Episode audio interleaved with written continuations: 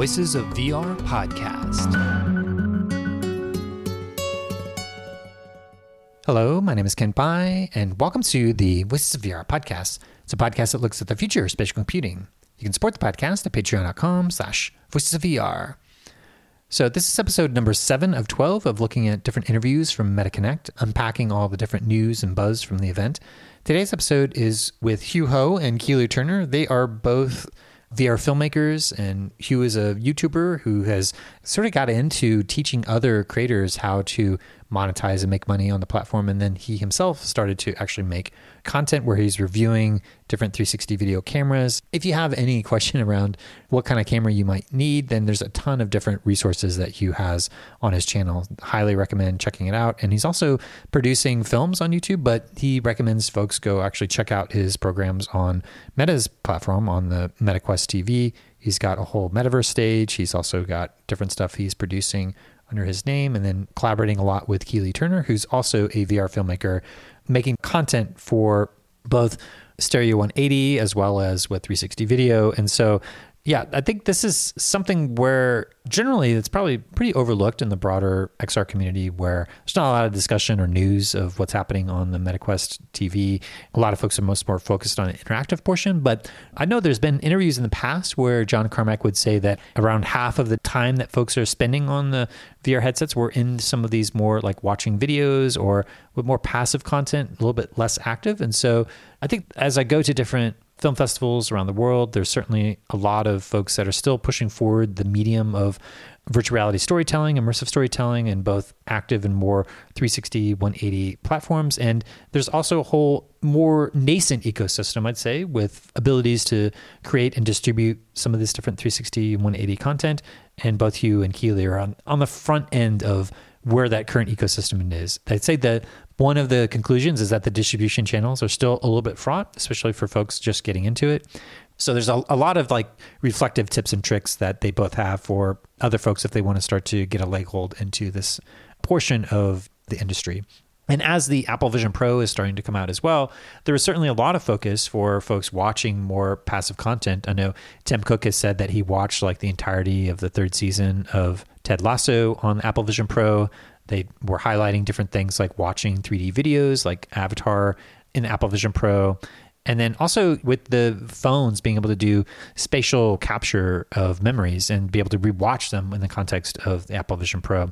So the Apple Vision Pro is able to actually capture some stereo content and then also on the phones, which I have a little bit of questions around because the IPD is not necessarily like the correct length for some of the different lenses that are being advertised for the different types of captures that are happening. So I think the parallax is going to be somewhat off when it comes to just looking at the scale of it, just by what I've seen.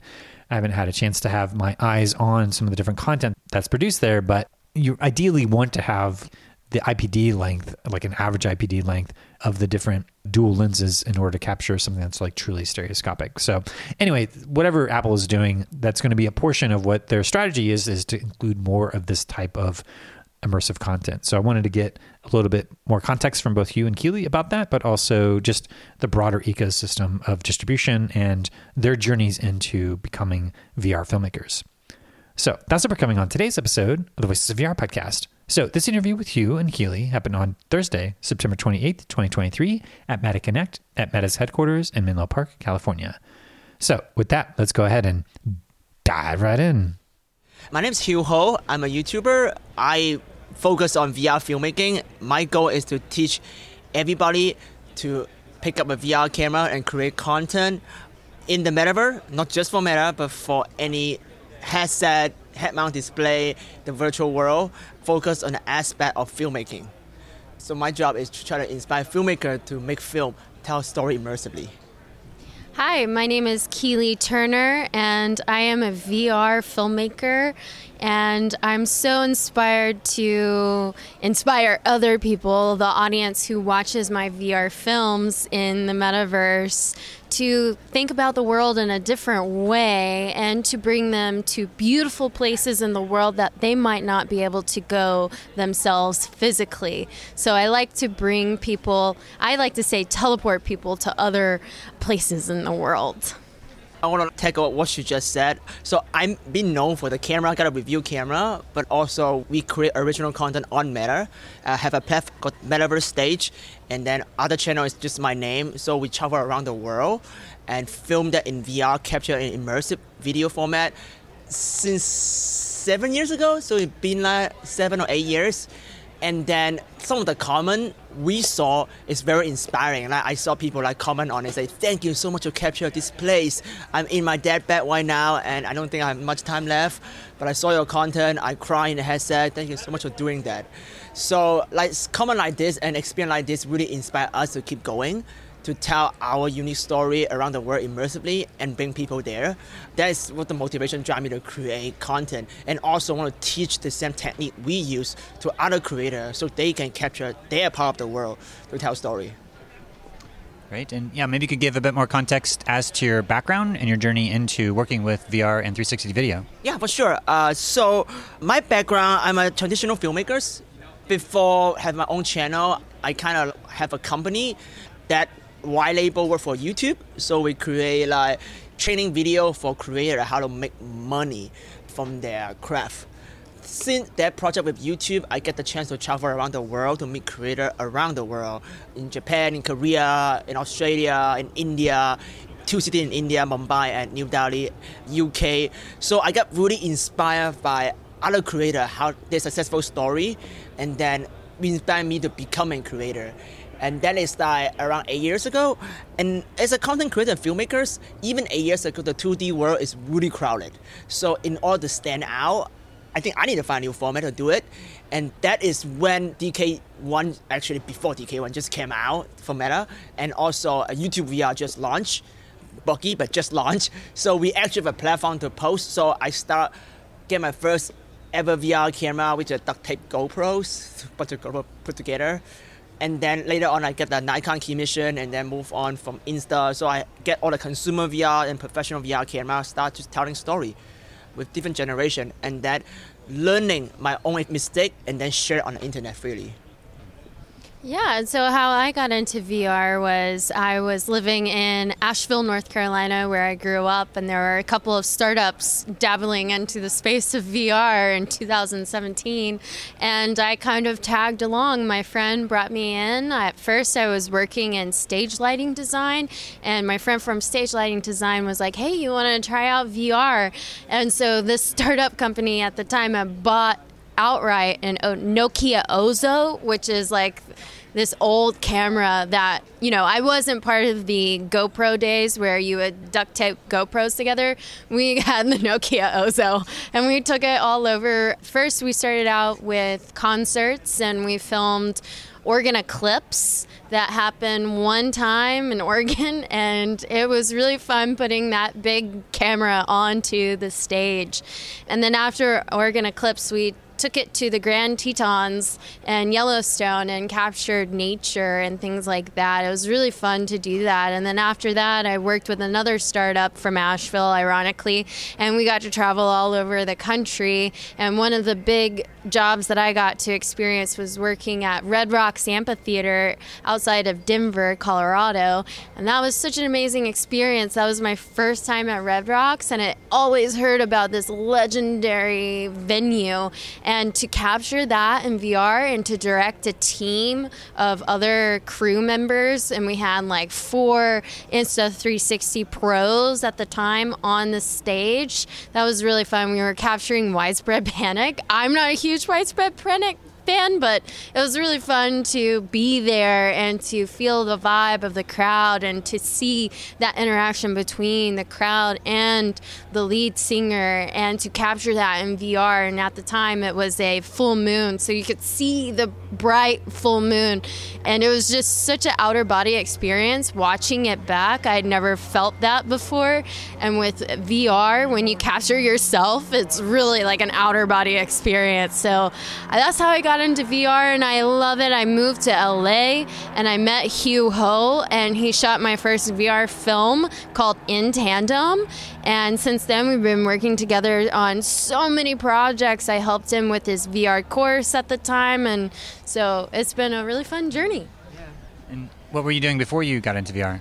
I kind of just graduated college. Uh, two years after I graduated, I got into VR, so I was pretty new to the space. I did take some courses for filmmaking, and I learned all of the production side of things.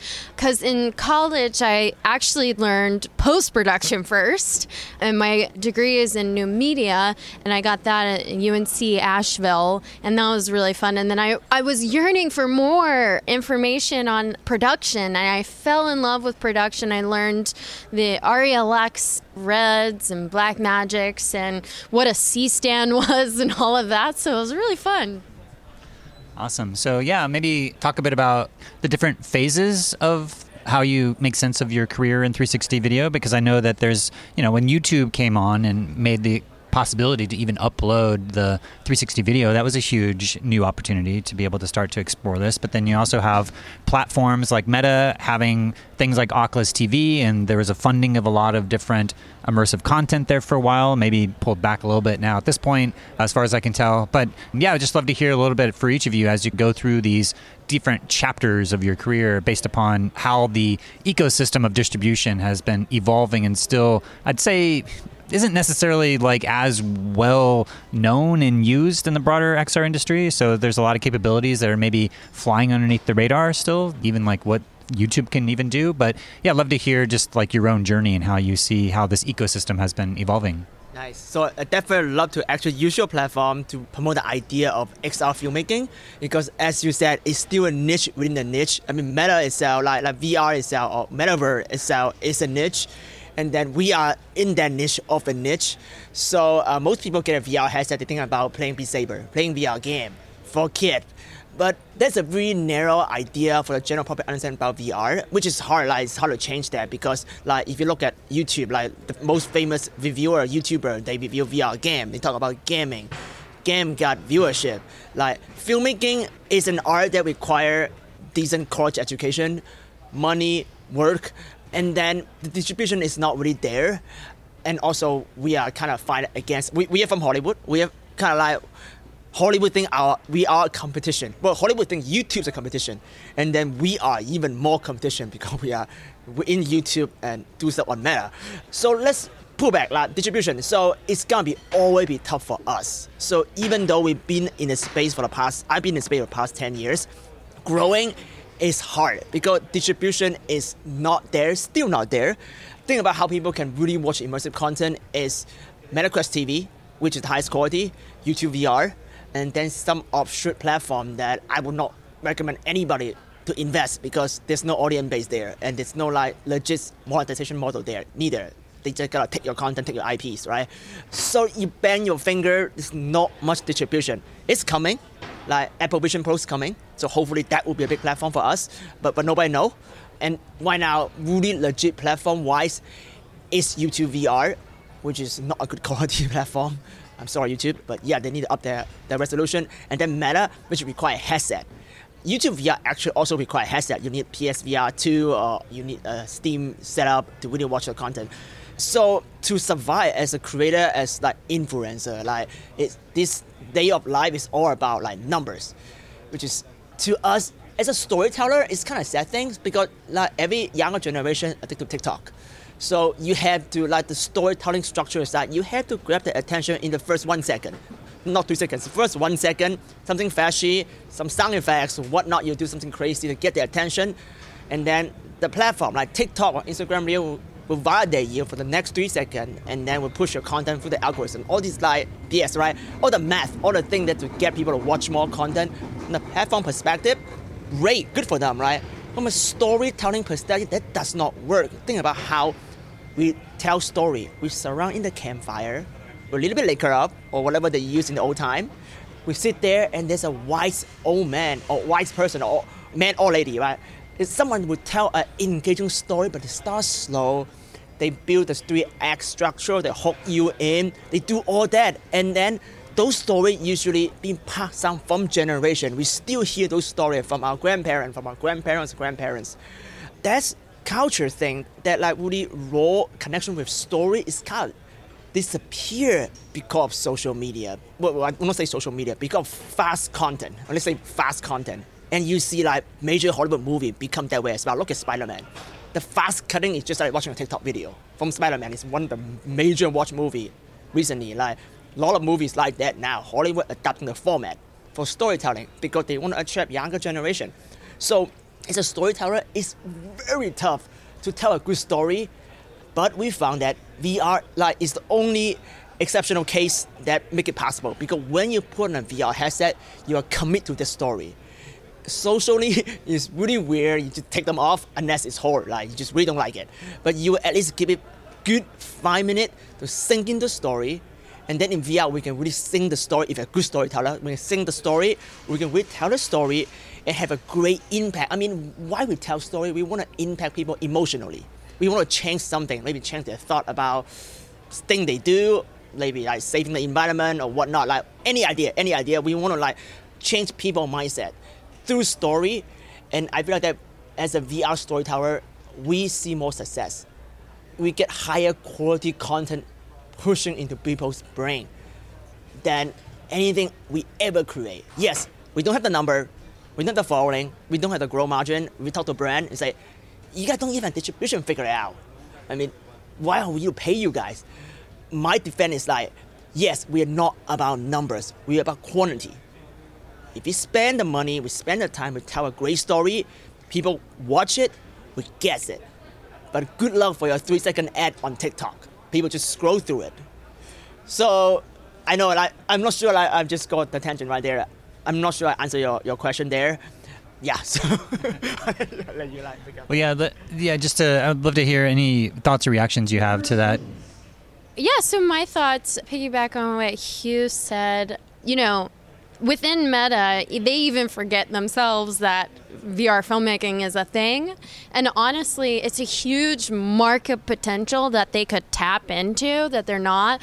I understand that a lot of business, a lot of money is coming from the gaming community, but I also believe there's a huge untapped market for filmmakers to create VR films either it's three DOF or six DOF. Three DOF being a bit more passive, six DOF a little bit more interaction, but not so much as like a game.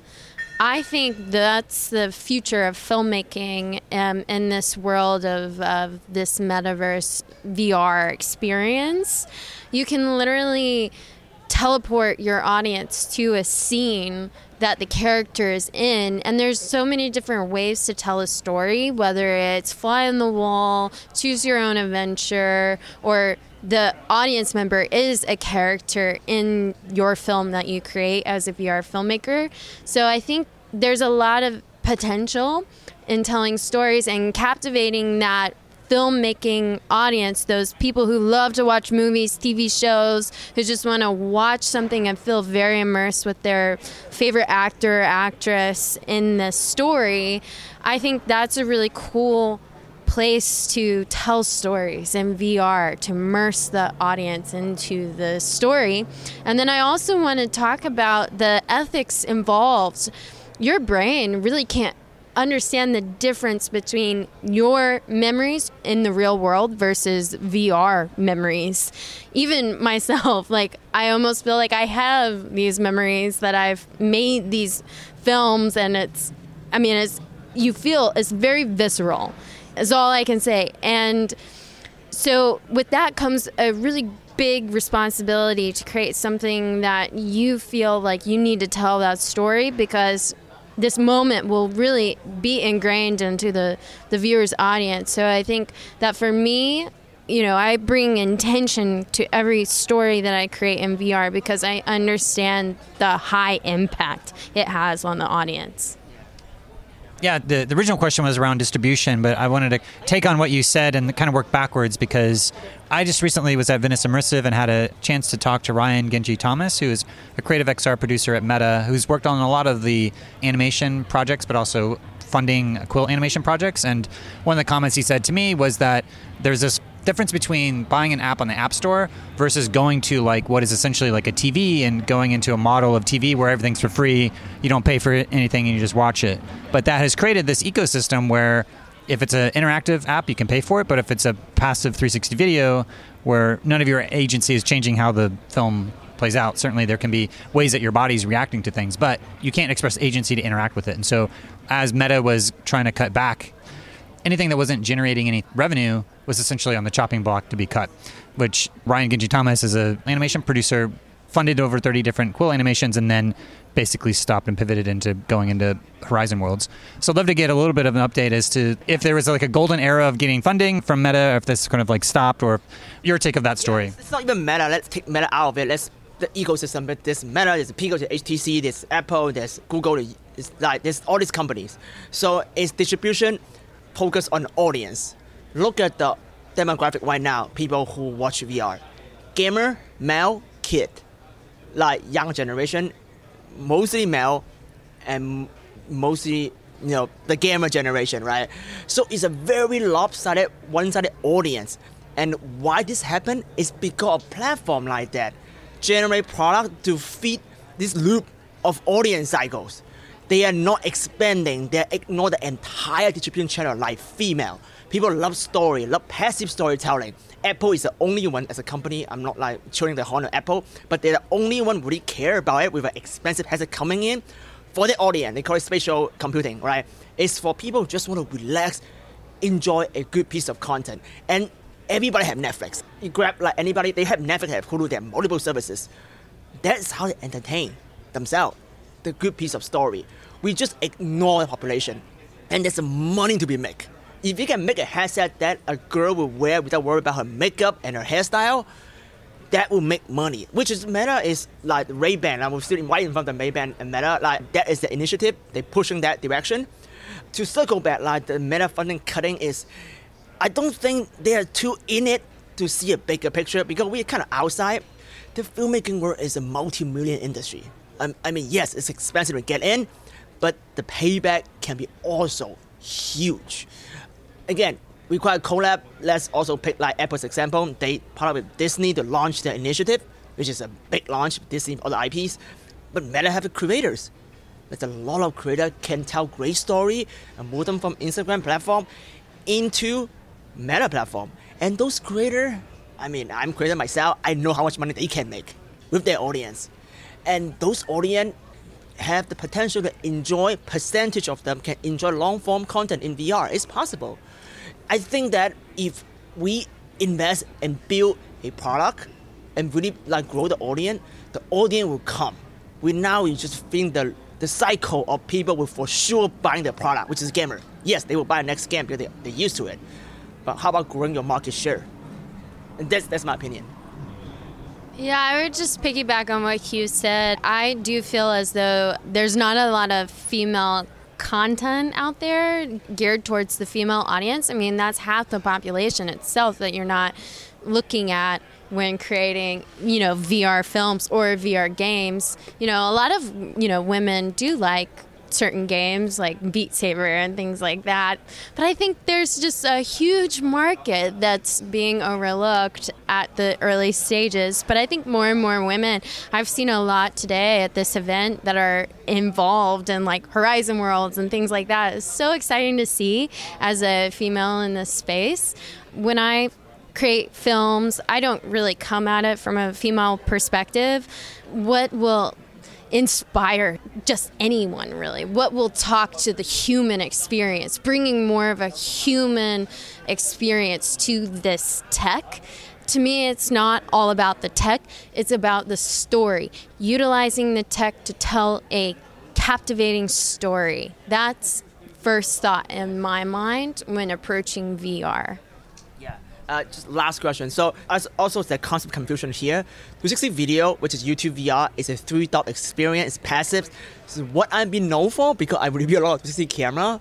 But what we do in the creative side, we double between VR 180, 360, 3D 360, and 6 degree of freedom, which is volumetric capture video. So we have all this format.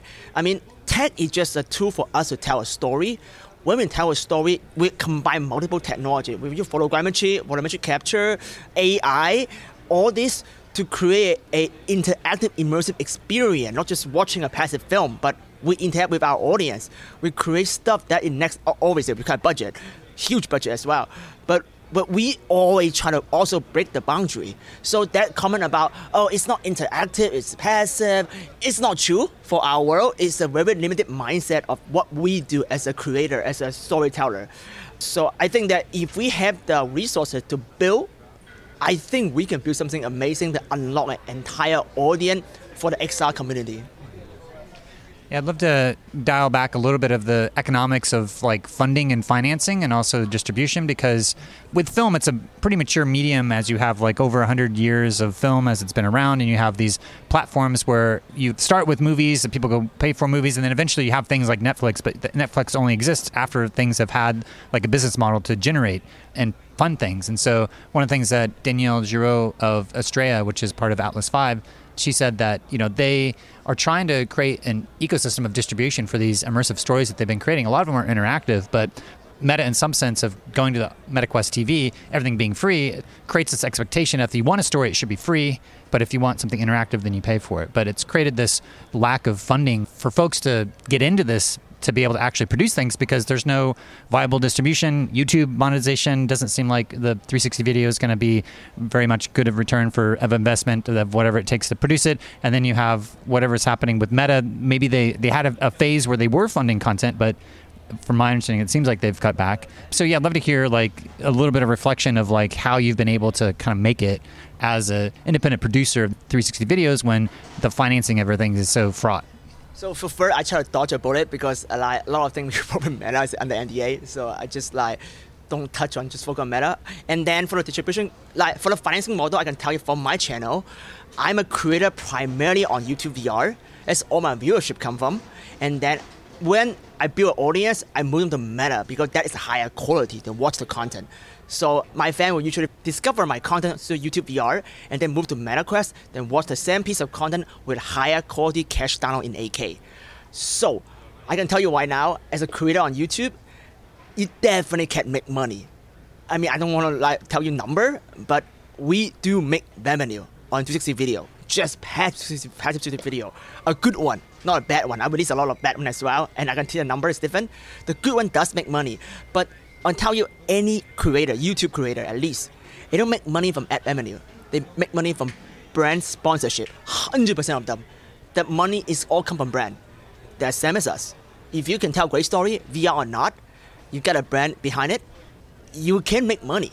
Like you don't need Meta to pay you. You can have other brand that is not Meta but want to distribute on Meta to pay you to be on that platform. It's like on Meta end, Meta side obviously like there's a lot more homework to do. They need to build a subscription system. They need to build a suggestion system for content to go into your feed when you put the headset on. The feed right now is Instagram, game, game, game, game, game, YouTube VR, MetaQuest TV. Literally like that. And then game, game, game, game, game, and then your Instagram feed. So it's not because of it's a niche market. It's the platform make it as a niche market, so people will not discover stuff. It's all about discovery. Look at TikTok algorithm, all discovery by the platform, platform driven. So if the platform doesn't put algorithm favor for us, yeah, we will suffer, and then in all manner. So distribution is kind of a thing that like you know, a catch twenty two. I mean, it's yeah, it's depending on platform, but again, like people can change that if they want to change that. I would also add that a lot of our friends have had success showcasing their work in places like museums or selling tickets to a theater experience that they set up to showcase their work. So I do recommend that. I think that would be a really great way to generate revenue. You know, if you have an investor that's really interested in revenue, which is kind of tough right now in the ecosystem, I think that will change though in the future. My hope is that it will change for the creators, at least with Meta, you know, and I think a lot of innovations going to happen when Apple comes in with their new headset. Everyone's going to innovate. Having competitors in the market is always great for innovation and new ways of thinking of distribution. I think will be really phenomenal for the creators. So I'm really excited about that aspect coming in. But like I said, having those ticket sales, you're kind of taking out the platform itself, utilizing their headsets in person, and you get that instant feedback from the audience, what they think about your film. That's really rewarding as well. So I really recommend that. Yeah, and I've actually watched a number of your videos as I was in the process of considering potentially buying a 360 video camera. And it was like, it was sort of like this process of trying to figure out what's my use case? What are the trade offs? Do I want something to scan a room for real estate as a different use case than, say, you know, having something that is portable and I can shoot video on the fly? Or I want to have a high enough resolution of a scan to do some sort of like photogrammetry or whatnot. Or now there's these whole new techniques of Gaussian splatting to do these new volumetric, completely new innovative render pipelines that are going to be a part of these different cameras. And so I'd love to hear how you start to think about the ecosystem of the different options and cameras that are out there and which ones you like to use for different contexts. Yeah. So that can be all day interview. I try to cut it short. Like like I'm in all that space, like Luma AI NeRF, Gaussian Splat, and all the stuff. It's exciting to be a con- immersive content creator with so many tools. Like lots of those AI tools is free. You don't need a 360 camera to start making 360 video. You can use your iPhone with a LiDAR, start scanning the environment. You can bring it in. You can get photo real quality within seconds. Like the new NVIDIA AI coming in, even crazier, which I can't talk too much.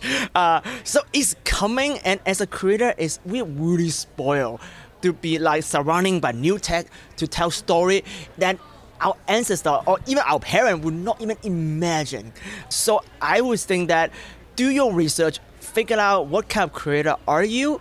That if you're tech driven, you can figure out how to code. I think you should research in AI, research in generated 360 video, which is possible. NeRF is a great way to go. Gaussian Splat is really great way to go. Do that research you can get a consumer 360 camera like this, like the Insta, uh, like the GoPro, like get one of those and start to just go on a trip, just film it, just for fun, like post it on the show show, post it on YouTube VR and just see the reaction, see you can build a audience. At the end of the day, it's all about your story, what you're trying to tell. You have a great story to tell, like climate change, for example, like, like something like a big topic. You want to invest, you want to get investor, you want to get brand endorsement, you want to make the content look great you want to invest in a professional camera, which is not gonna be cheap. Gotta be Canon R5C with the dual fisheye lens, got cinema camera. But every filmmaker, this is no news for filmmakers. They need great camera like Arri Alexa to make a good piece of content. But they start with their GoPro. Same idea. So start cheap, start free. Like there's so many AI tools you can do it for free. And then after you graduate from free, get a cheap consumer camera, film it for one year, and then when you land at your first client, then invest in the camera. And my theory is always rent, don't buy. You don't own stuff, just rent it. You can rent VR camera easy on Lens Rental, not sponsored by them, but you can rent camera from anywhere, from your friends. If you can, do that before you really invest in the piece of camera. If you invest, make sure you can make money out of it. You held up a 360 camera here with the little pole that says Insta360. What's this camera? This is actually the pole from Insta360. The camera is a QooCam 3, the brand new QooCam 3 from Kandao. It just released literally last week. yeah, so yeah, it's, it's a funny little camera. It's, it's very cheap. It's like the most affordable 360 camera can shoot like 6K 30 frame. So I'm just testing it out. What's the price of it? It's 349. Yeah, so but then the X3 Okay.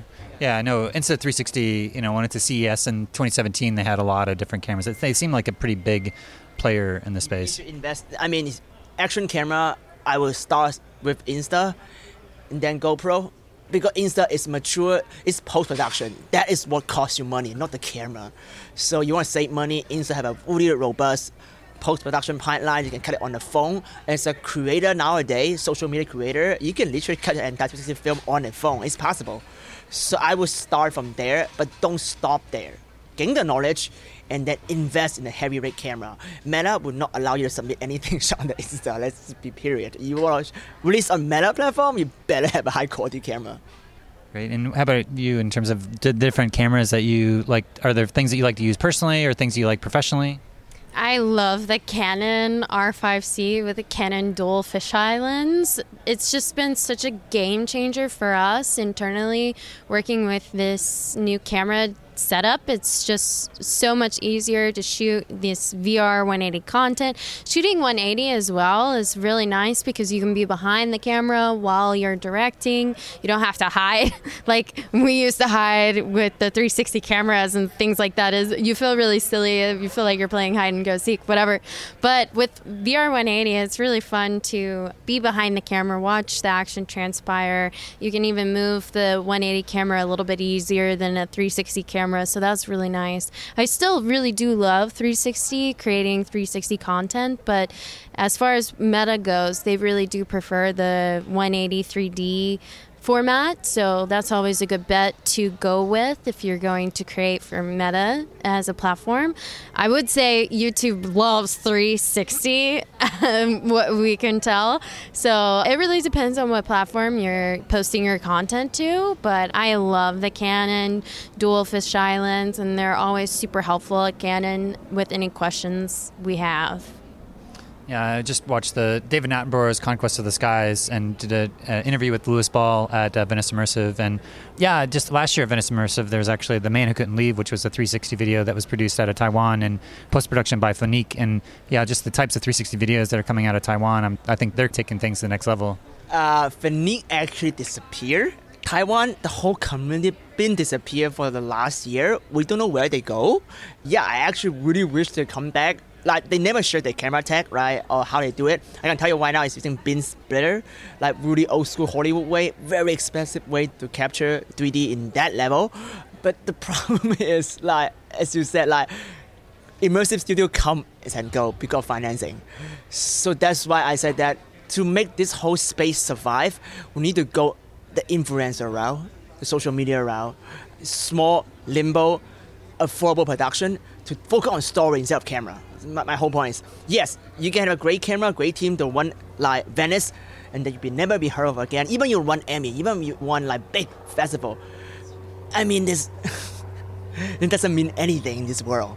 But if you like make a consistent serialized content that people will come back for it, you build yourself a niche, a great audience, and then you can push out your story in a higher content. So focus on your story, your audience, building that instead of wasting money on the higher end camera or even film festival promotion, I think it's a better route to go.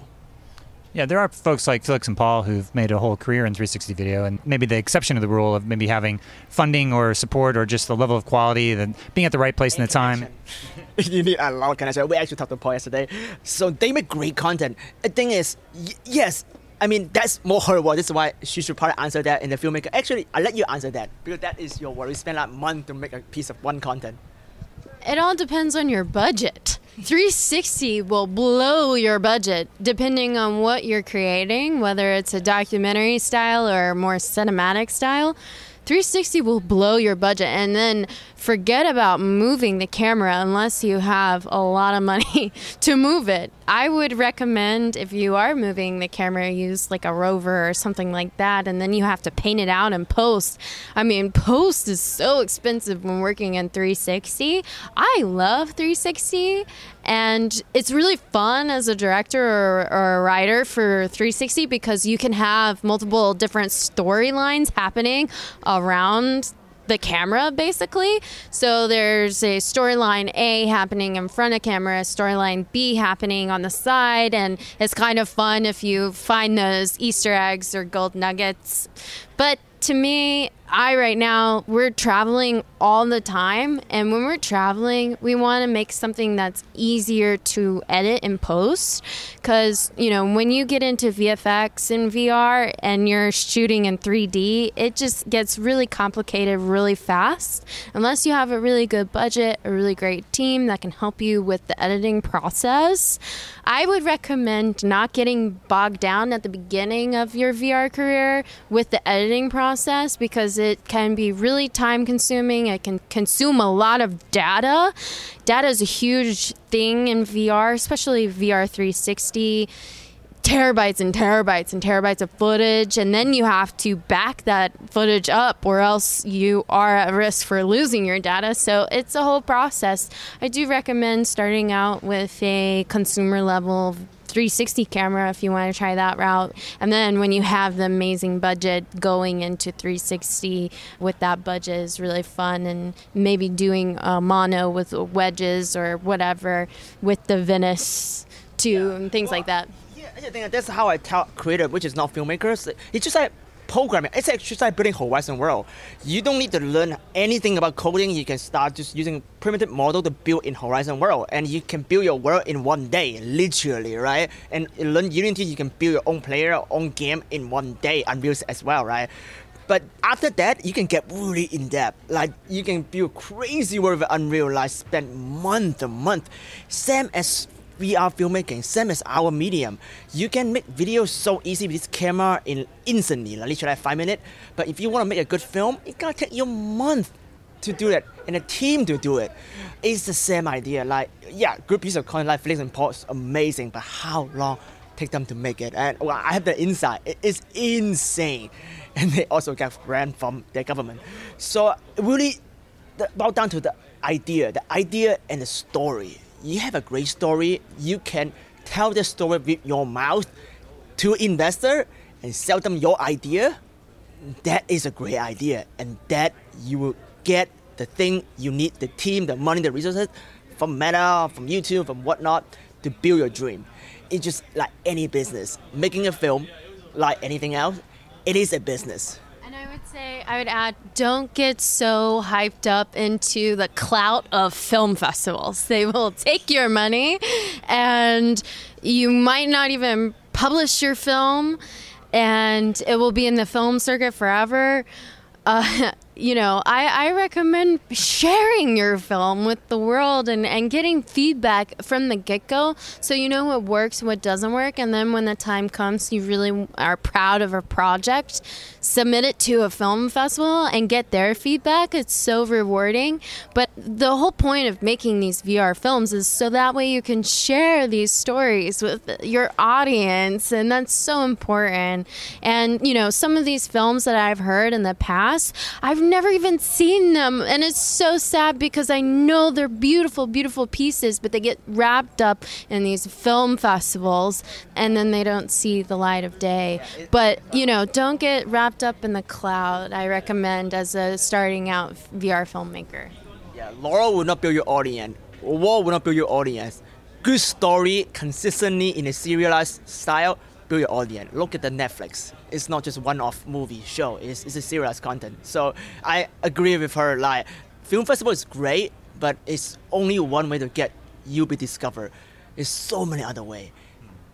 Yeah, you mentioned the whole social media aspect, and Felix and Paul with the Space Explorers we're doing this for 360 video, but they're going to have other formats and other media like videos and films and stuff that they've been able to shoot and translate it. And the Insta360, what I find actually, I've seen a lot more footage of folks who are shooting on a 360 camera, but they're exporting in, maybe doing a, a wraparound and then having all these different unique views that you could only get if you had shooting all 360 video all around. And that was one of the things that Paul Raphael told me uh, is that, you know, with Space Explorers, there's certain shots they got that, you know, now they can sort of get a very specific specific framing and a 2D translation of some of this stuff. And so that's a thing that I also see is leaning on what you said in terms of the influencer pipeline. But that opinion on that. Yeah, what's that? So so again, this concept is no news, right? In the broadcast, uh, from the broadcast background, it's just an area of interest. Basically, you capture in full 8K in a big stadium, and you pick area of interest in 4K for a recap of a special moment. So we use it in broadcast time in years. So 360 Insta, as a marketing company, love to say that that HXC camera capture in full 8K, but you only extract we frame 1080p to your phone on your TikTok or Instagram reel, and then GoPro attack on it, and now this whole space become using an immersive camera to tell 2D story. That's a limited mindset, which is I have a strong opinion of it. If you invest into the 360 camera, try to tell story in an immersive way releasing a Meta truly immersive. It is a limited mindset to chasing for view. Like, yes, you get view, you get live, you get a tiny planet view or frame and whatnot look cool, like thanks to GoPro, right? Somebody jump off the plane. But those are not innovative. that's just using an innovative tool to do a limited thing, not a text on that. Great creator, create great stuff on that. But I just for everybody else, at least give immersive content try. At least give this camera meant to be a try to see if you like it or not. And finally, what do you each think is the ultimate potential of virtual reality, 360 video, immersive storytelling might be, and what it might be able to enable? Oh, I would say that once the form factor is smaller and smaller, with this new release at Meta Connect, we saw the Meta Quest 3, the form factor is getting smaller. You see the Ray-Bans coming out with all this crazy new tech. I think that when they combine the two, Meta Quest with the Ray Bans, you'll see a major adaptation happening. And we see that coming in with Apple. I think there's going to be a huge adaptation there because with all the Apple accessories, you'll be able to utilize your accessories with your glasses as well. So I just see this VR space growing in the future. And if you look at the market share right now, it's just on a J curve. There's so much money in this space, and it's only growing more and more every single year. So it's a really exciting time to become a creator in this space. You will stand out from the crowd, and it's only going to grow more and more. So get in while it's hot. Yeah, I agree. Like, like have an open mindset, learn new technology coming in the way, always researching. Immersive space is growing really fast. It's a good time to get in. Why not? It's still early adapter. Most people are pioneer, but it's not gonna last any longer. Like, like the first original YouTuber become YouTuber, like because they don't care about people laughing at them. They put themselves out. You just need to put themselves out, put yourself out as a storyteller. Is there anything else that's left unsaid that you'd like to say to the broader immersive community? Just create. Have fun with it. Don't hold it too close to your chest and not release it. Share your stories, get the feedback, and then build something amazing and continue that cycle. Yeah, Sam, like if you have an idea, make it. Doesn't care about money, camera, or people think about that. It's, it's just do stuff that make you feel good. Tell the story see how people react, and then keep doing it. You need practice to get better, and the best way to do it is to start telling the story. Awesome. Well, definitely appreciate taking the time to unpack a little bit more of the journey and the broader ecosystem context. And you know, you're really in a right place at the right time to be able to use your technology skills and storytelling skills to be able to travel around the world to all these exotic places to help capture them and to share these spaces with folks and to help connect to them with the stories that you're telling. So, thanks again for taking the time to share a bit of your own story. Yeah, thank you so much, Kent, for reaching out and interviewing us today. It's so much fun. Yeah, thank you so much. And uh, we have fun. I know it's a little bit rambling because not prepared, but hopefully we actually give some value to your audience and hopefully they will convert them to try at least immersive media. For sure. And I highly recommend your YouTube channel with lots of different tutorial videos and all the different trade offs that I'd mentioned. I think you've probably got a video of every iteration of new camera that's come out in the last like nine or 10 years. So definitely covering the space really comprehensively and appreciate that work, but also these other stories that you're telling as well. So yeah, thank you again. Thank you. Yeah. Bye. So thanks again for tuning in to one of my dozen episodes about MetaConnect. There's lots that I've been unpacking throughout the course of the series, and I'm going to invite folks over to patreon.com to be able to join in to support my work that I've been doing here as an independent journalist trying to sustain this work. Realistically, I need to be at around $4,000 a month to be at a level of financial stability. I'm at around 30% of that goal. So I'd love for folks to be able to join in, and I'm hoping to expand out different offerings and events over the next year starting with more unpacking of my coverage from Venice Immersive, where I've just posted 34 different interviews from over 30 hours of coverage.